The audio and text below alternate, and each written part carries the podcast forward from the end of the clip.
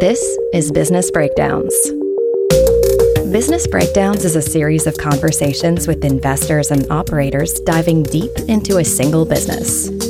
For each business, we explore its history, its business model, its competitive advantages, and what makes it tick. We believe every business has lessons and secrets that investors and operators can learn from, and we are here to bring them to you. To find more episodes of Breakdowns, check out joincolossus.com. All opinions expressed by hosts and podcast guests are solely their own opinions. Hosts and podcast guests may maintain positions in the securities discussed in this podcast. This podcast is for informational purposes only and should not be relied upon as a basis for investment decisions. Today, we will be breaking down Invisalign. Founded in 1997, Invisalign pioneered clear aligners as an alternative to metal braces. Today, Invisalign generates over $2 billion of revenue and accounts for roughly 20% of the orthodontic market. To break down Invisalign, I am joined by Nick Greenfield, CEO of Candid. Nick co founded Candid in 2017 as an e commerce solution to teeth aligners. Candid now offers a broad range of clear aligners and teeth whitening solutions across retail, e commerce, and the professional market. Nick's experience in the industry makes him the perfect person to break down Invisalign. We will dive deep into the origins of the business, the unique relationship between Invisalign and orthodontists, and how litigation as a strategy strengthened Invisalign's control of the market. I hope you enjoy my conversation with Nick. All right, Nick Greenfield, CEO of Candid. Welcome to Business Breakdowns. Thanks for having me. Excited to be here. So, today we're going to break down the business Invisalign or Align Technologies. Let's jump right into it. What is Align Technologies and give us a sense for the scale of the business? Align Technologies is a medical device company based in San Jose, California, started in the late 90s and has evolved from being a medical device player who makes a product that you would know as Invisalign to a multi-product, multi-pronged business that operates internationally uh, across the states and sells really three core components. Their clear aligner system, which has been around for over 20 years, the intraoral scanner they sell today, which is called the iTero scanner. And then lastly, they also have a new product that they just purchased called exocad, which is really a pure software company. Go a little bit deeper on the first product. What is Invisalign? What problem does it solve? And help us understand the opportunity that it solved when it was started. So in the late 90s, Zia Chishti and Kelsey Wirth came up with the idea that rather than using wire bracket braces to move your teeth in a full orthodontic case, you could use a clear aligner or a piece of plastic instead. And the idea that was by using this piece of plastic and using every different mold across the stage 20, 30, 40 stages that you would get Invisalign today and you know you're in it for a year, they could customize and make the movement much more precise and much more predictable. And they used 3D printing. It was really one of the first applications of true 3D printing in medical devices. And today, fast forward over 20 years, I believe Invisalign is the largest 3D printing company in the world by an order of magnitude. So they are just absolutely massive as a business in terms of what they do, both from a revenue and from a scale standpoint. This year, we'll probably do over $3 billion in revenue, but also from the fact that the medical device innovation that they pioneered in the late 90s and have continued to focus on is quite remarkable. I want to go back to their founding story in a second. Before we do that, beyond revenue, what other ways should we think about the scale of the business? Like how many patients do they see roughly per year? What are the doctor's offices are they in? Just give us a sense for their footprint. The terminology in orthodontics is case starts, and the number of case starts that Invisalign is doing on an annual basis has gone from less than a million just five years ago to well north of 2 million and approaching 3 million annual case starts in 2021. So they're growing well north of 20% on an annual basis, some years up north of 30%, depending on the year.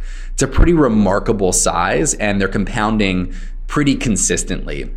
And that's in the US. Of course, if you look internationally, they're also growing and many times growing faster than 20 or 30% in markets like China. Invisalign has shipped individually to over 100,000 doctors in the last year. And that core market today is really, at least in North America, the orthodontist, which represents about 60% of their case starts. But they also have a very broad base and a long tail of general practice dentists that are also purchasing from Invisalign. However, given all of that, the market is still dramatically underpenetrated, which is why there's such a great market opportunity today. The average doctor's practice today on the ortho side will do well over 100 case starts for traditional orthodontics. Many of those doctors are doing a few hundred, and they'll submit anywhere between 20 and 30%. Some of them do 90%, but for the most part, the average doctor utilization rate for their practice is about 20 to 30% in Invisalign cases. And there are some practices that do a thousand plus Invisalign case starts in a year and are paying upwards of a million dollars, usually between a few locations. There are many orthodontists who are also just doing wire bracket braces. And I think the opportunity Invisalign has is not just to capture more of the traditional orthodontic side, but to actually grow a practice itself. And then after going deeper in that orthodontist market, they can go deeper in the general practitioner market. And they have the opportunity to capture market share on the international front as well. You're looking at a market like Brazil or a market like China, which have anywhere between a million and, and reports of north of 2 million case starts a year alone. And you see the opportunity both domestically, but also internationally just continues to grow even more and more. The big question that I've always wondered is why is it that most dentists are doing very few orthodontic case starts? Why doesn't a dentist just put those wire brackets on you? Why do you have to go to a specialist? And the reason is that historically, when you go to dental school, you may do one day of orthodontics. Most of your time is going to be spent drilling and filling, learning about cavities, learning about oral anatomy, maybe even learning about hygiene. But orthodontics is really a specialty, and orthodontists tend to do two, three years of residency before they even go off and practice on their own. And I think if you think about what where that puts Invisalign, that means that Invisalign is a solution for the even the general practice dentist is a pretty unique beast because it's something that they've been able to train into some number of practices where maybe 10, 20% of Invisalign trained GPs now feel really comfortable submitting dozens and dozens of cases a year. So if you reflect back and look at the fact that Invisalign is selling to general dentists, they're selling to orthodontists, they're selling in the US and they're selling internationally, and they're selling a slightly different product in terms of the case complexity to a dentist who is really just doing simple cases versus an orthodontist who's really replacing many of their wire brackets cases with Invisalign. You can see all the different market opportunities that this business has in front of it sounds amazing. We're going to unpack all the stuff that you just chatted about. Let's go to something super basic though. What is orthodontics? Explain for those who don't know, what is that? How many people need it a day? Who are these people? What's the size of the market? So, dental is an absolutely massive market, and it's a market that people don't know that much about and has done a great job of staying out of the purview of traditional healthcare. There are over 150,000 active practicing dentists in the US alone. It's about an $800 billion annual consumer revenue business globally. So you're talking about one of the largest healthcare markets. And in terms of cash pay healthcare, is also potentially the largest cash pay healthcare market in the US. And if you double click into orthodontics, how big is the braces market? Yeah, so the braces market today in the US is estimated from a consumer revenue standpoint to be somewhere around $25 billion, but expected to double over the course of the next 10 to 15 years. So it's a pretty large market just in the US. And that number internationally is a little bit larger. There are about 12 million orthodontic case starts globally. And that number is growing at double digit percentage as well. Wow. Two questions. The first one what do people expect for why that market will double? The market will double because three reasons, really. The first is that Invisalign and other clear aligner companies Candid Spark, which is a product by a former Danaher subsidiary called Envista, Dentsply Sirona, which was at one time the largest company in dental. All of these companies are rolling out their own clear aligner solutions and systems and distributing them to their dental partners. And so the market is just growing in terms of the supply side. The second is pricing. From a consumer standpoint, historically, orthodontics have been very expensive. It's one of the three most expensive items that a parent will pay for for their kids, which today represents about 75% of case starts are still in that teen and youth demographic, although that number, especially for a company like Invisalign, is changing and evolving. Invisalign is now doing a significant number of teen cases. That number at times has approached their adult case starts, although adult is still predominantly their bread and butter.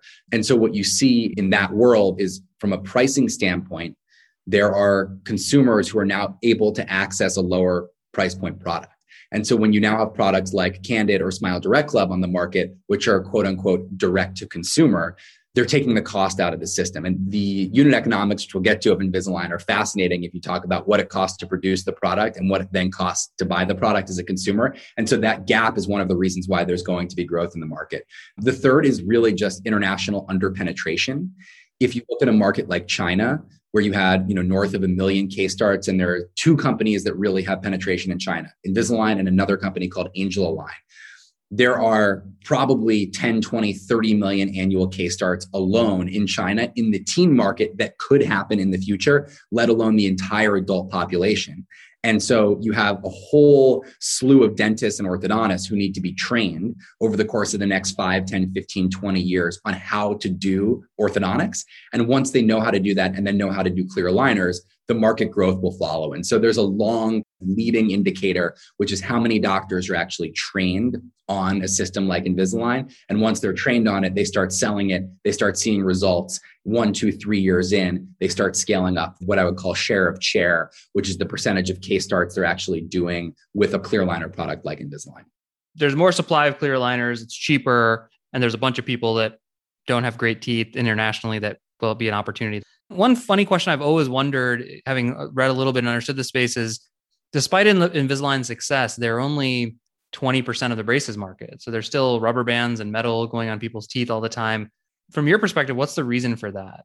Is that true, I guess, first of all? And is, what's the reason for it? I mean, historically, it's been 10, 15%, up to 20%. Today, you talk to the top performing orthodontists in the country, their share of chair with Invisalign or other clear aligner solutions like Spark is going to 25, 30%, 35%. And COVID is really an accelerant to that. The only barriers that you have to going 100% clear aligners historically have been certain teeth movements, which you just couldn't do with plastic.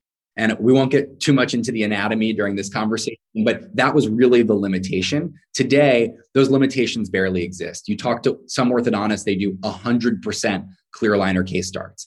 And that allows a doctor to run a much, much more efficient practice. And so the cost of goods is much higher in a dental practice when you buy a product like Invisalign, but you can see way more patients and do way fewer office visits. And so you can drive a much more profitable practice just to play it back, the reason it's only at 20% today is really that historically they couldn't solve all the cases and now that's gone away.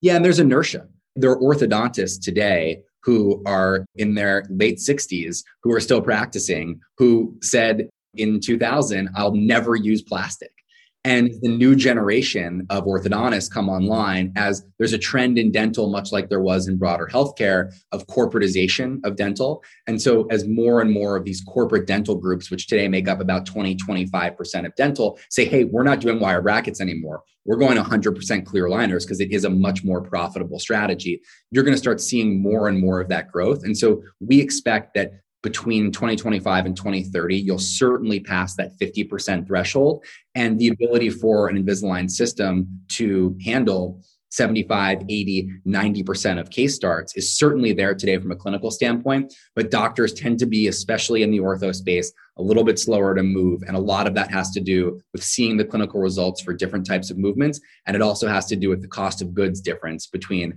buying a set of brackets and wires and buying an Invisalign system take us back to the late 90s. Some entrepreneurs are starting this business. You and I are both entrepreneurs. Where was the market missing? What was the problem solution they were solving? And how did these two things go up against each other? How did this sort of become an idea that then ended up winning or will win? The key insight was computer aided design to move teeth would allow one company to 3D print and then adjust people's teeth with computers. And so just like Web 1.0 and Web 2.0 and software really taken over the world. This is another instance of that. We're using software to move teeth has actually the key innovation and differentiator. You combine that with the power of custom manufacturing through 3D printing. And the idea was how do you take these clear liners, these pieces of plastic, and predict within 0.1 millimeters exactly how somebody's teeth are going to move and print a tray that's just a little bit ahead. And when you put it on your teeth, it's going to just slightly shift your teeth enough so that your bite will align after 20, 30, 40 stages and using computers to predict how that's going to move. And the idea was we're going to sell it through a dental practice. Align went and they went really aggressively at onboarding hundreds and hundreds and eventually thousands of dentists to sell the product. And so rather than selling direct to consumer, they believed that by selling like a traditional dentist sells to that end consumer, that they would be able to make a product that would be recurring revenue product and scale, have gross margin advantages over time. And when you say dentist, you mean orthodontist, right? Dentist and orthodontist. Both of them. So the old orthodontist used to come in, put some wires on you. Like, how did that process work? It sounds all manual essentially. And then can you break down the economics of the difference between the two for the three parties, for the seller of this, for the dentist, and then for the consumer? The dirty secret about orthodontics is that it's a really good margin. It's an incredible margin business if you look at the actual cost for everyone in the entire value chain. And that's why you look at an orthodontist and they're charging $5,000, putting wire brackets, they're stapling that onto your teeth you're coming in every couple weeks and they're cranking it up and moving things around and all of a sudden your parents are out $6000 you look at a two $300 product that's sold to the end consumer for five or $6000 and it makes sense why your town orthodontist is working four days a week and driving around in a porsche and playing golf how much do the materials cost of a traditional orthodontics a couple bucks you're talking about all in for buying the wires getting the brackets for the traditional product the price is compressed dramatically down to about $200, $300 to start a case. So nothing. You're talking about very, very, very little. The labor cost is really where, in an orthodontic practice, that's where all the cost is. If you're an orthodontist, you will have a real estate footprint, you'll have a number of dental assistants, you may have a hygienist, you'll have lots of different things going on. And now, if you're an orthodontist who's enterprising, you'll likely have an Invisalign or a clear aligner coordinator in your practice whose job it is to sell and manage all of those cases. And so what happened is Invisalign came in and they said, well, we're going to charge you 900 or 1200 or today if you look at Invisalign's pricing, it's really it goes up to 1800, 1900, 2000 dollars, but we're going to make your practice much more efficient. The strategy behind Invisalign is remove the putty or the impression material that you need to do to take the impressions of your teeth, turn those into CAD files. We're going to get rid of that, though they still accept them. They use an intraoral scanner, which is a fancy wand that you wave around your mouth and takes 3,000 photos per second. It's a $30,000, $40,000 machine that the doctor has to buy, but it makes their practice more efficient. And then they sell really on average about $1,200, $1,300 for a case rather than $300. But then the doctor just marks that price up to the end consumer. So the average price to a consumer is about $5,500 for Invisalign, approaching $6,000 today. And so if you think about the gross margin, you have Invisalign, which is a 75, 77% fully loaded gross margin business, selling a product to the end consumer for $6,000. And you see, one, a tremendous amount of opportunity to reduce that waste and expand the market, but two, a really, really valuable mid 20s EBITDA public company and a bunch of doctors who make a ton of money. And the doctors who are really enterprising, who figured this out, are selling many, many hundreds of cases with way less staff, way less overhead, and they're open fewer hours because they're able to do all of those cases with six, seven, eight, 10, maybe 12 office visits, where before with wire brackets, your labor costs are much higher. And so you were doing it at 20, 30, 40 visits to a traditional orthodontic practice. So, Nick, sorry, you mentioned that some dental practices are paying them $1 million a year. So, what does that mean about what the orthodontist is making in that situation? Like, help us understand the economics of an entire practice built on Invisalign.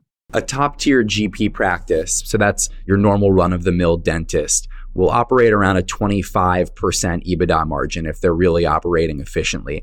But there are orthodontists out there who are making 40%, 50% plus from an EBITDA perspective. So orthodontics is definitely a highly profitable business. And Invisalign, we talked about earlier, I'd say 20, 25% of the overall braces market in the United States. Prior to the Candids of the world and Smile Direct, so let's say four or five years ago, what percentage of the clear aligner market did they have? 95%. So Invisalign had core intellectual property in the space. How did they get to dominate this? They're 25% of this big market, 95% of the sub market. I mean, that's a, an amazing market position. How did they come to dominate that market? So, when Invisalign patented the idea for computer aided design of moving teeth, it turned out that that patent was going to hold up. And that meant until 2017, no one else could really enter the market. But there was litigation before then and a number of companies who tried to do it. And there's a fascinating business case study to be written all around Invisalign using litigation as a strategy. But first, litigation was used against Invisalign. And that's one of the things that I find most fascinating about their business strategy. There was a Danaher subsidiary, which today is a public company called Envista. They had a similar patent and used litigation when Invisalign was a public company. They ended up settling that lawsuit in 2009. And Ormco, which was the Danaher sub, which is now Envista, got a 10% ownership stake in the company. And really, from all accounts, had the ability to buy this company at pennies on the dollar, especially if you look at their market cap today nearing $50 billion. The stock was trading down 10, 12 bucks at the time. And instead, they settled the lawsuit. Case was dismissed with prejudice, and Invisalign held this monopoly power as companies hold in the medical device and the pharma space of a patent. And that came again when Smile Direct Club launched and Smile Direct Club was in market, and Invisalign famously sued Smile Direct Club to get an ownership position and then was actually countersued and lost that ownership position right before Smile Direct Club went public. It happened when Invisalign sued a competitor when Invisalign acquired an intraoral scanning technology called Cadent, rebranded it as the iTero scanner. And there are a number of competitive players out there, but Invisalign has used litigation to slow down their largest competitor. And so if you look forward on how Invisalign is thinking about and dominating this market, they really wielded their intellectual property power and their robust patent portfolio, 400 plus patents, but it was all about what was going to happen in 2017. I want to hold off on 2017 because I want to ask you IP and litigation as a strategy seems like one way they came to dominate. Another one I know is vertical integration. Can you talk a little bit about how they vertically integrated and any other major ways that they came to dominate this clear aligner world? Invisalign invented 3D printing for clear aligners and really was the first, and it continues to be the largest 3D printing company in dental. They just do a massive amount of printing of these aligners. And what they did in the early 2000s was they recognized that they weren't able to automate every component of that. Today, if you built a 3D printing clear aligner manufacturing facility, as we're doing at Candid, you're going to go with automation at day one. But at the time, they couldn't do it. And so what they did is they built a large facility in Juarez, Mexico, just across the border from El Paso. And this allowed Invisalign to produce and scale automation over time and dramatically reduce their cost of goods. And so Align today has gone from making parts at $10, $12 per tray that you get for Invisalign down to sub $3 to make a single part, which means Invisalign can send doctors tons and tons and tons of trays. And orthodontists today like to do longer cases because they can charge their patient on a monthly basis. Invisalign, by having a massive cost of goods advantage, specifically on their ability to make a ton of clear liners at an extremely low cost, far lower than anyone in the market, has built a moat around longer treatment plans, more complexity, and they've continued to innovate on that the vertical integration piece of it it sounds like they almost there was no technology to support what they wanted to do so they went out and basically built it and that made them very important to the orthodontist in the value chain.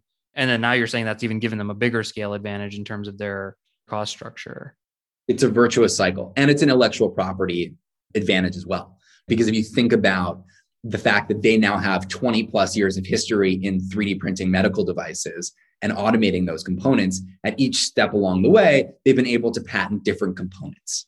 So those patents some of which are very broad some of which aren't usable. It just makes it harder for other players to actually come in and knowing how litigious the line is, people have to be very careful about the strategies they use when rolling out a new clear aligner solution.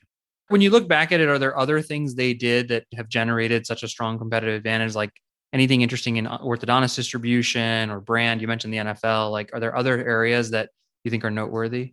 Three core areas that Invisalign did well. The first is historically in dental distribution, you'd rely on a distributor. There are two or three really large distributors in dental Henry Schein and Patterson. Invisalign built their own sales force. So Invisalign took it on the chin and said, We're going to build our sales force from the ground up.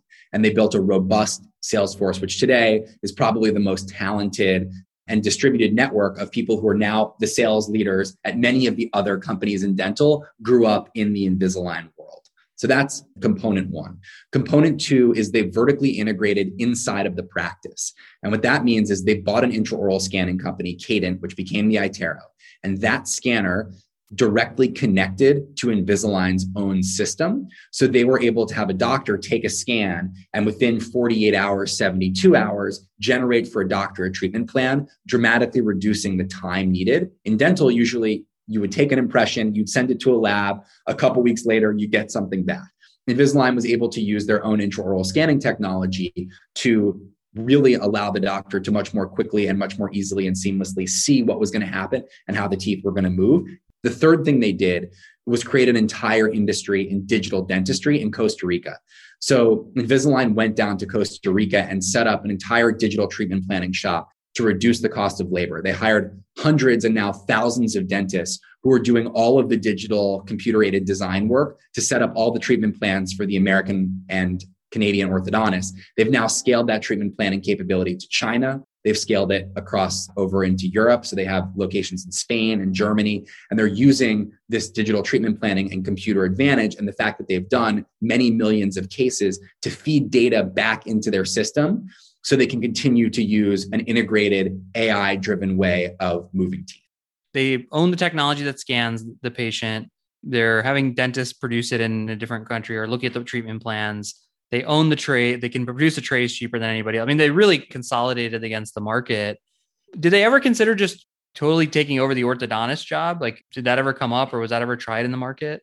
There are theories in the history of what Invisalign wanted to and still wants to do. And the question of, well, why not move up the value chain in terms of capturing more revenue? Why not buy a bunch of orthodontic practices and run it yourself? And in fact, Invisalign experimented with retail locations and because of litigation with Smile Direct Club, had to actually close those retail locations. So I think if you look at Invisalign's business and the market cap growth that they've seen, if you look at Joe Hogan, who's the CEO, who's been highly strategic in the way they've done things, they recognize that their growth vectors are international, they're growing deeper in the GP channel, and they're growing deeper in owning share of chair and adding a fourth vector in terms of getting a little bit closer to the consumer by owning the practice risks alienating the golden goose. And so I think we've seen Invisalign try direct to consumer. They do direct to consumer advertising to drive awareness.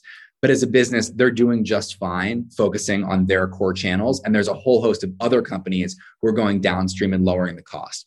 And Invisalign doesn't want to risk the ability to really control price in their strategy. And so I think there are a few things that they could do, but the risk probably isn't worth the reward. One thing we didn't talk about in terms of economics, we talked about the doctor's economics. For Invisalign, they're charging 1200 bucks, let's say on average. What's their P&L look like in terms of gross margin and other major item categories?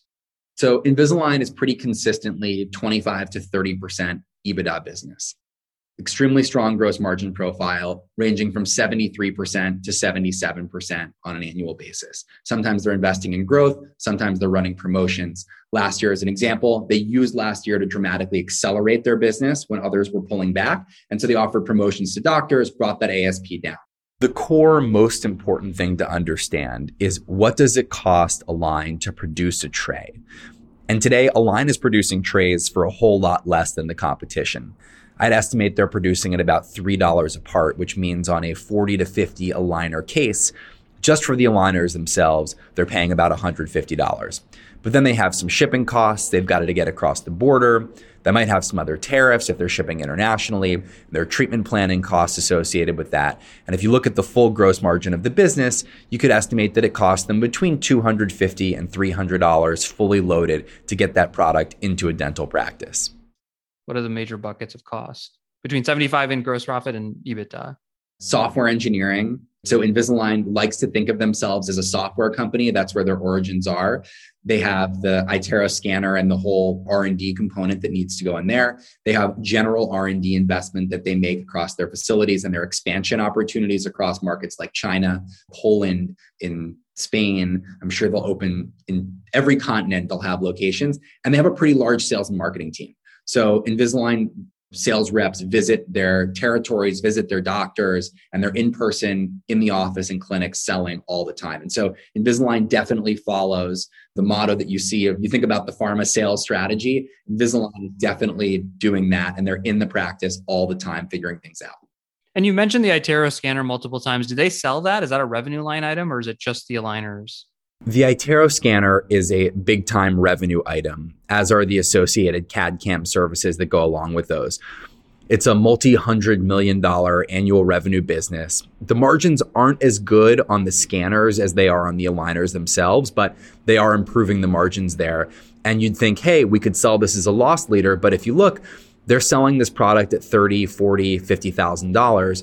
Now, of course, there are some large group dental practices that figure out how to group purchase things, but ultimately, Align has this other growth vector along the CAD CAM and the scanner business that are really important to not only the growth of their aligner business, but also just the growth of their business as a whole.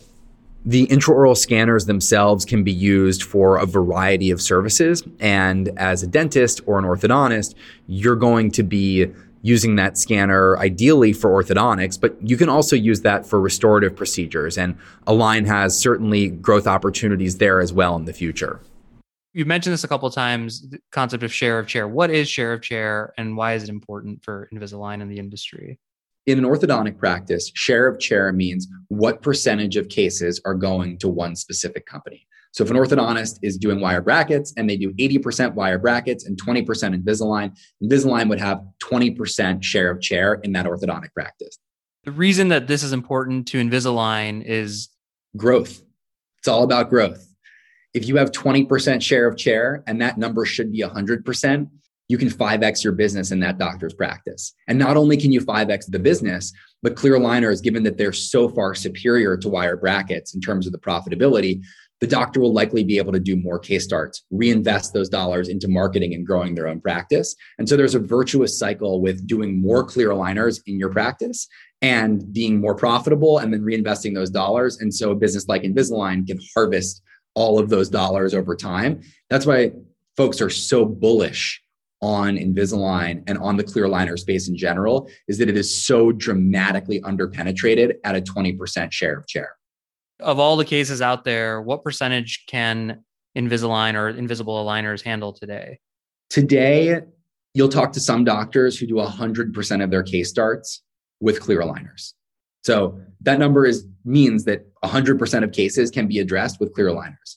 You talk to other doctors who are very bullish on clear aligners and they say, well, 90% of cases can be handled with clear aligners. That number used to be 60% five, 10 years ago and has come up to this 80 to 90% number. There really are some complex orthodontic cases which do require to really get those final movements done or some of the initial movements that are just way harder. They do require something extra they require an extraction of a tooth or they require some level of additional intervention with some wires and brackets. But for the most part, you're talking about 90% plus of cases that can be handled with a clear aligner system. And given that Invisalign owns so many pieces to this value chain, it's become more and more automated over time from what I'm hearing you say. And then you say, well, only 20% of the cases of, say, 80, let's say, just to be conservative, it almost seems like they have a distribution problem. You could definitely argue that they have a distribution problem. I think you could argue that they aren't good at getting doctors yet to sell the product, especially general practitioner dentists. Or you could argue that it's really still early innings. And this is still a relatively new technology. Most orthodontists have been out there practicing for 10 years or more and maybe are resistant to change. I also think that there is a perception risk in the industry of whether or not this works still, which is pretty incredible given the clinical data that we've seen at Candid and we've seen across the industry on the impact of clear aligners and the ability to do most orthodontic cases. And so I think you could say, yes, Invisalign may have a distribution problem, but I think ultimately there's still early innings here and, and there's a long way to go for the industry as a whole having learned about this space, not to offend any orthodontists out there, but it doesn't seem like the orthodontist is necessary. So why not use dentistry, normal dentists, or other types of offices to distribute this and scale that? I think to understand the direction Invisalign has taken, you really need to go back in their history of oscillating as a system for dentists and a system for orthodontists. And today they sell to both. But ultimately, Invisalign's core business owner and core business constituent is the orthodontist. And they have geared their business around making sure that that orthodontist can sell a product that fundamentally needs an orthodontist. And they've done that by the way that they cut their aligners, the way they've innovated, and the intervention needed throughout treatment that an orthodontist has to provide that a GP dentist may not even be trained to do. And ultimately, as the system gets more complex, as Invisalign can take on more and more complex cases, that means the orthodontist continues to be a really important focal point. Now, one of the risks that Invisalign has long term is somebody comes in and figures out how to do those movements and really the more complex rotations and compound movements that you see in traditional orthodontics. And they can do that without needing the attachments, without needing the IPR, without needing the extractions that you need in traditional orthodontics, where Invisalign is playing today. And I think that's really one of the bigger risks here. So I don't see a world where we get rid of the orthodontist. In fact, I think the orthodontist is enhanced in the way that they can do things. But I think whether things happen in the practice or whether you're able to do more of these things remotely becomes the next phase of innovation in the space. So dentist is not an opportunity for them? The GP dentist is harder, and Invisalign limits the types of cases that GPs can actually treat. They've historically oscillated between being an ortho focused business and a GP focused business. But as a GP, it's very hard to actually know how to do all of the complex movements because orthodontics is it's a specialty. There are 12 specialties in dental and orthodontists many of them don't even consider themselves dentists because there is a real science but there's also a real art to ortho. So most of the invisalign cases that start in a gp practice are very simple what we call social six cases which is really just moving your front teeth to align your smile. So it's a $3 billion revenue business six seven eight hundred million in ebitda if you look down the five to 10 year horizon and the valuation of this business doubles, what would be the biggest drivers of it? It seems to double every couple of years. I think the big drivers here are entirely growth oriented. Can they grow their top line while maintaining the EBITDA profile that they've had without getting too ahead of themselves on costs? And the growth drivers will come internationally in a market like China, where they're probably 1% penetrated. And if you look at the number of dentists versus the number of orthodontists in China, that ratio is probably three, four times lower than it is in the States because orthodontics is a relatively new field that requires new development and new training. And so China will have to develop their orthodontists over time, right? They've developed as a country over the last 20, 30 years in terms of their medical field, but orthodontics is going to take a little while to catch up. Latin America, another huge opportunity. Any market where you have GDP and per capita GDP scaling, the first thing people want to do is take care of their teeth. It's incredible. You look in the credit card space and you look at what people spend money on, they get a home equity line of credit and then they get orthodontics for their kids. So there's a whole adult market of people in places like China or in India where you are dramatically underpenetrated. You have people spending $20,000 plus for products like Invisalign in Japan. And you see the prices coming down, you see more specialists offering the product. And then you see the teen market as the next frontier there. You have adult and teen and huge international growth and opportunity. And the business could easily double or triple internationally if competitors don't come into the space and eat their lunch in those different places. So international is massive. It sounds like for them is in China or these other countries. Are they considering a different distribution strategy? Like, why wait for the orthodontist if you're them? Why not just go in and go direct to consumer?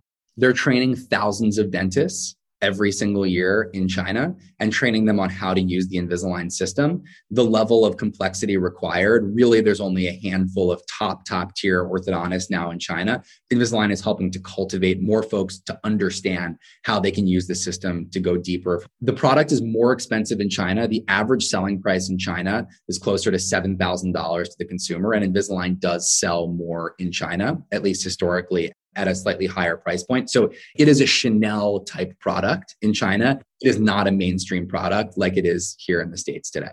What are other reasons that the business doubles in the next five years? Share of chair, 20% to 40%.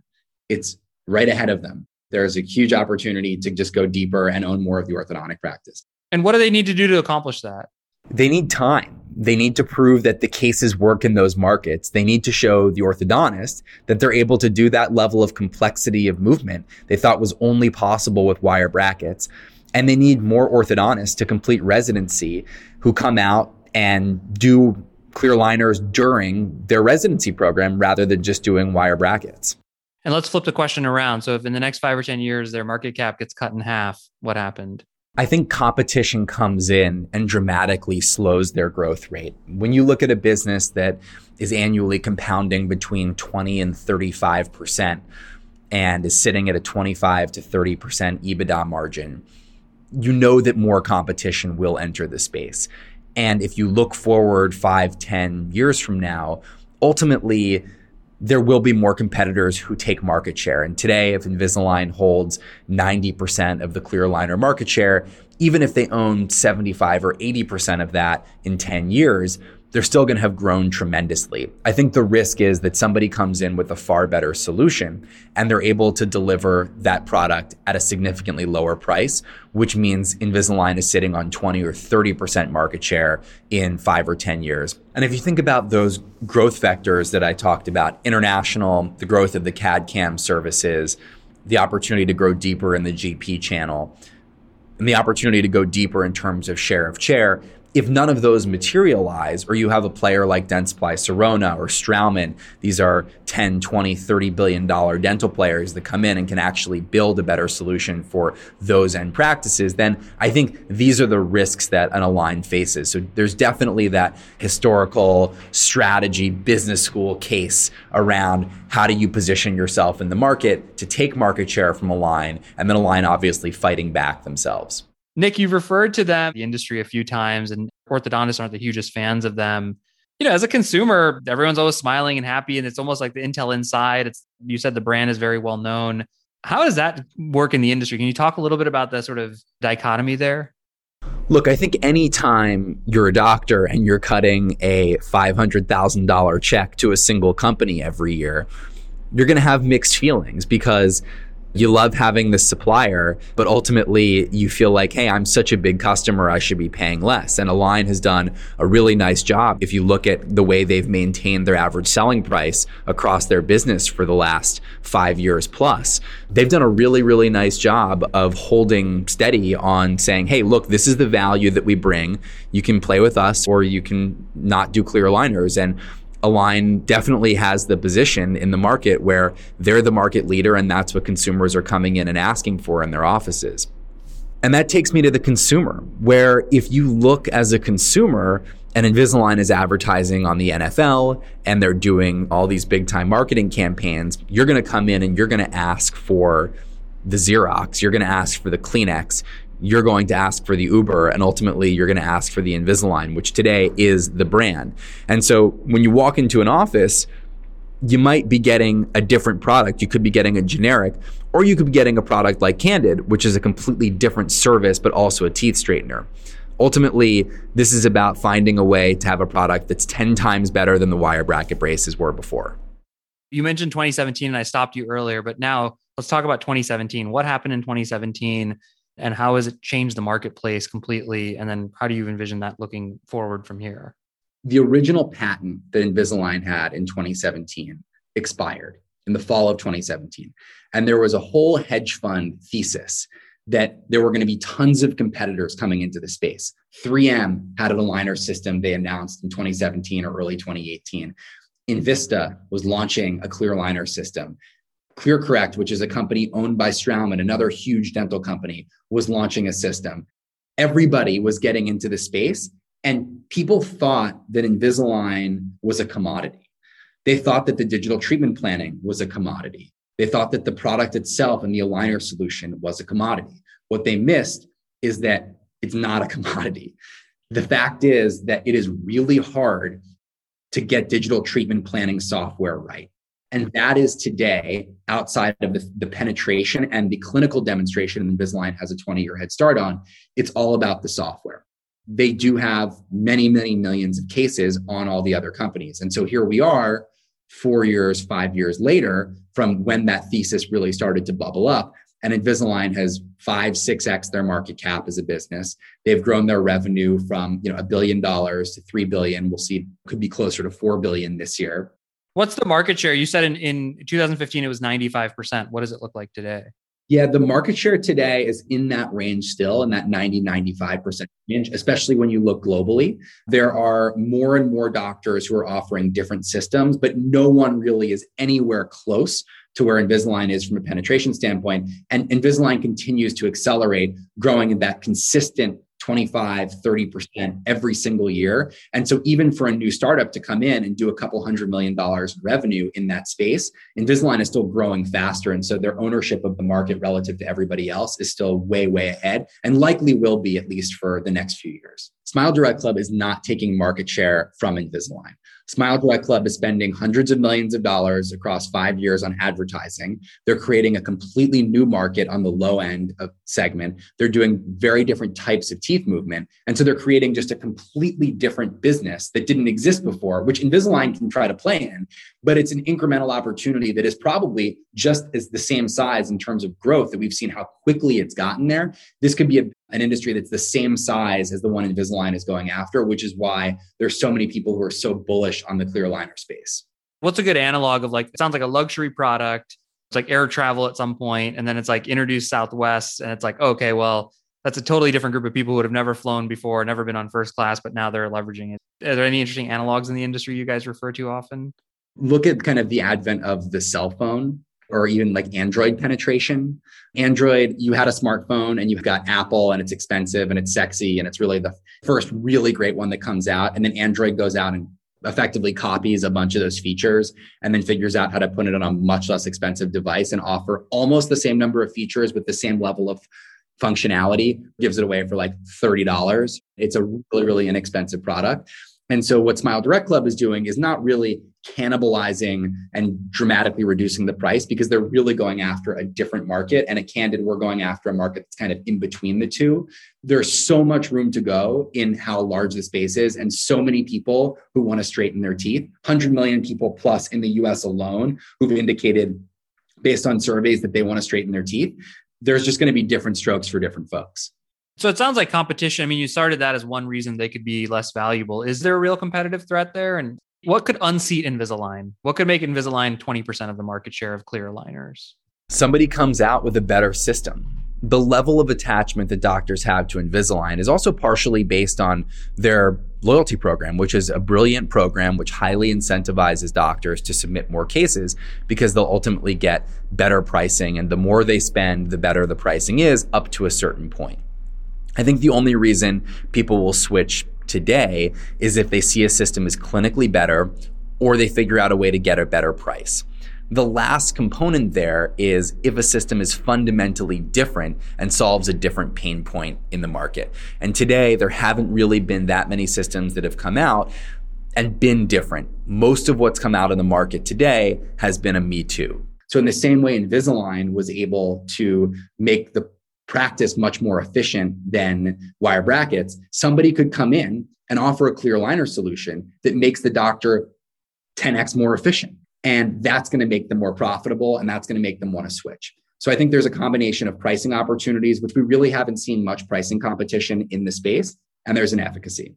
But if you're Smile Direct and you're taking the underbelly of the market, then you guys are in the middle and then these guys are the premium. Why not just launch a premium and charge a thousand dollars less and go direct to consumer around the orthodontist? Uh, there are companies that have done that. There are companies who've tried to do that, and it's just hard to get to the level of scale that Invisalign is at and do it profitably in a direct to consumer marketing mentality. Because the real advantage that Invisalign has over some of these other players is their ability to just dr- manufacture at dramatically lower costs and produce way, way more aligners to be able to take on more cases. Invisalign has the data now to show that their system really works across almost every case type. And the thing is that that took them 20, 25 years to get to.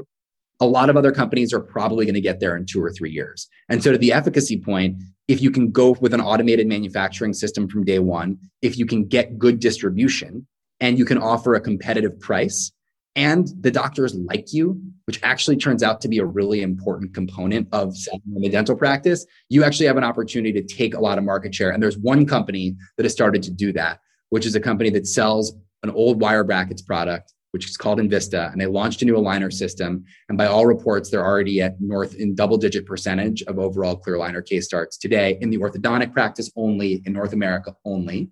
And they have strong relationships with doctors. And so having those relationships is really, really important to actually being able to take share in this category. What about the guys like ULab who are printing the stuff and giving the tools to the dentist or the orthodontist to just deploy right in the thing? I think they're selling software and hardware to essentially let the orthodontists ULab is a really interesting product. So it was started by a couple of guys who worked at Invisalign who actually tried to start another clear aligner company and were litigated out of existence in the mid 2000s. So they waited until after 2017 and then launched a new system for orthodontists to roll out their own system. And they could do it in their practice. They could 3D print their own aligners and they had their own treatment planning software. By doing it themselves, they could make parts at half the cost of what they would do from buying an Invisalign product.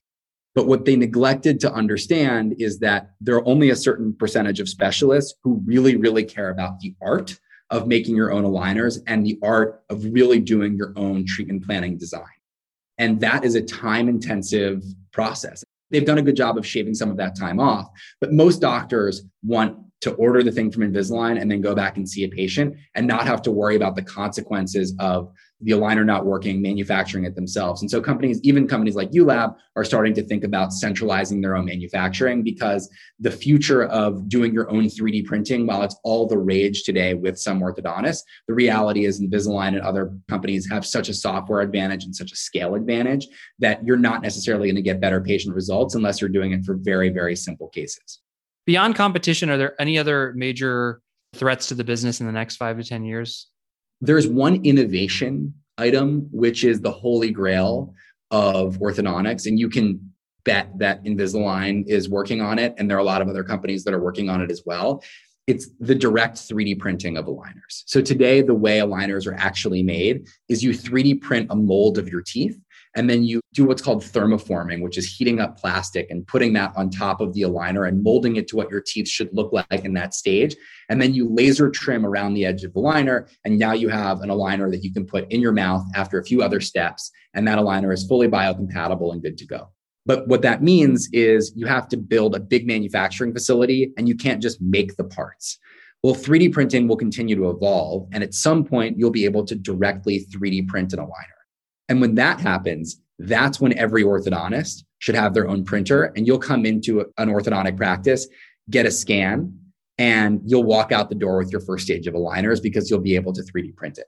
Innovation in software and innovation in direct 3D printing are probably the two biggest competitive and technology risks to a business like Invisalign. And if somebody can figure out how to do that and do it more quickly, they can legitimately offer a product at a much better gross margin at half the price or a third the price of what Invisalign is offering to their doctors today and making it much more appealing to a doctor to leave the Invisalign system versus the $100 or $200 you see from most of the competitors today. You and I have been in the internet tech world for a while. Normally, they say don't patent your IP that's not really a thing you do. It exposes your IP. It does all this. In this case, it seems like they did it, they patented it, and it was extremely a huge advantage for their business. What's different about this world that enabled that? Healthcare. Healthcare is a different business model. Pharma, medical devices. These are companies where tens to hundreds of millions of dollars are raised. Even companies go public before they have revenue while they're in clinical trials, investing in and going deep in developing a product and they're rewarded at the end of that with patent. And that patent allows them to protect their intellectual property for 15 20 years while they're in market. And invisalign is at its core a medical device company. Intellectual property and patents are really important. Invisalign has hundreds and hundreds of patents. All the other dental companies have hundreds and hundreds of patents. And they wage and use these patents against each other as trading items. They go to war against each other. They sue each other. There's litigation through and throughout the industry in ways that you couldn't imagine. Invisalign isn't a traditional software company, it's a medical device company, and therefore IP is really important.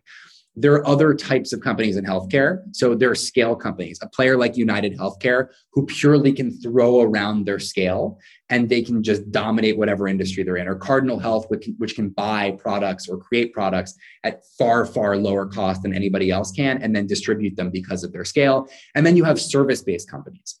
And service based companies are the hospital or that great doctor with the five star reviews who you want to go to because you know when you need knee surgery, that doctor knows exactly how to do it and they're going to get you a great result. So there are opportunities that exist in the clear aligner space across all three of those. Today, Invisalign has no longer that intellectual property moat. That intellectual property lane is now wide open. Now they've shifted to being the scale player.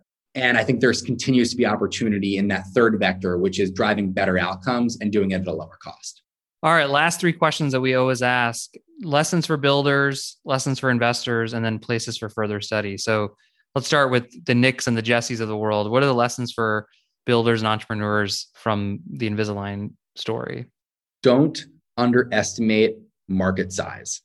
When you're starting a company and you look at how big that market is, and you realize that it is a 20, 30 billion dollar market today, and then you look at a company like Invisalign and you realize, wow, they could do 10, 20, 30 billion dollars a year in revenue, not even owning half of that market. You realize that you can build a new product and service that can dramatically increase the size of the market. And I started my career at Zimride, which became Lyft. And we learned that where the taxi industry in 2012 was a $9 billion industry in the US and today is growing the taxi industry itself has shrunk a little bit, but between Uber and Lyft, the gross bookings are significantly above that. And so if you create a much better product that solves a patient pain point and you can do it at a price that makes sense in that industry, you can dramatically grow the size of a market, even when it's already a massive market.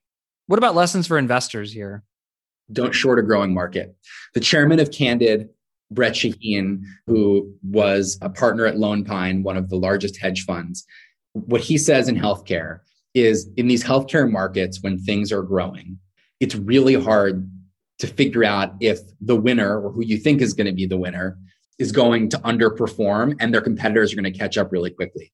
There are new competitors and new entrants that have come into the space in 2017, but trying to guess Invisalign's growth over that time period would have been nearly impossible because people didn't truly understand the size of the market and they still don't truly understand just how big the opportunity is. And so you need to be really careful, especially in healthcare, about shorting companies and shorting stocks if you don't deeply, deeply understand the market and deeply understand the consumer of that product, which a lot of folks in 2017 who got dramatically burned over the last four years fundamentally didn't understand there are going to be multiple winners in this mm-hmm. category because the category is so large. And so, because Invisalign's intellectual property moat is gone and the scale moat that exists just isn't quite a moat, there will be multiple players that probably build billion dollar plus revenue businesses in this category over the next 10 years. And that doesn't necessarily mean that Invisalign is going to lose, but it does mean that there will be many, many other players that figure out a way to play in this market. And there are a ton of untapped and greenfield opportunities that exist. And if somebody is listening to this and wants to learn more and study further, where would you guide them to go? There's an interesting podcast out there called Dental Town with Howard Farran. And Dental Town has recorded, I think, nearly a thousand podcasts with dental industry experts, everyone from Joe Hogan, the CEO of Align Technologies, to Bob Fontana, who is the CEO of the largest DSO in the country, a company called Aspen. And there are lots of interesting things that are happening in the dental space and specifically around Invisalign. And people tend to be really candid with him about their experiences and what they're looking at and what they're working on and telling it like it is to the dental audience. All right. Well, Nick, this was super fascinating. I can't imagine we could have found a better person to talk about this world than you. Thank you so much for coming on Business Breakdowns. Jesse, thanks for having me and see you soon. I hope you enjoyed this business breakdown of Invisalign. I always enjoy learning how a business builds defensibility over time and grows its market share. I was really struck by Invisalign's vertically integrated strategy and its willingness to defend its IP. I can't wait to see how this industry grows and evolves over the coming years. To find more episodes of breakdowns ranging from Costco to Visa to Moderna, or to sign up for our weekly summary, check out joincolossus.com. That's J O I N C O L O S S U S.com.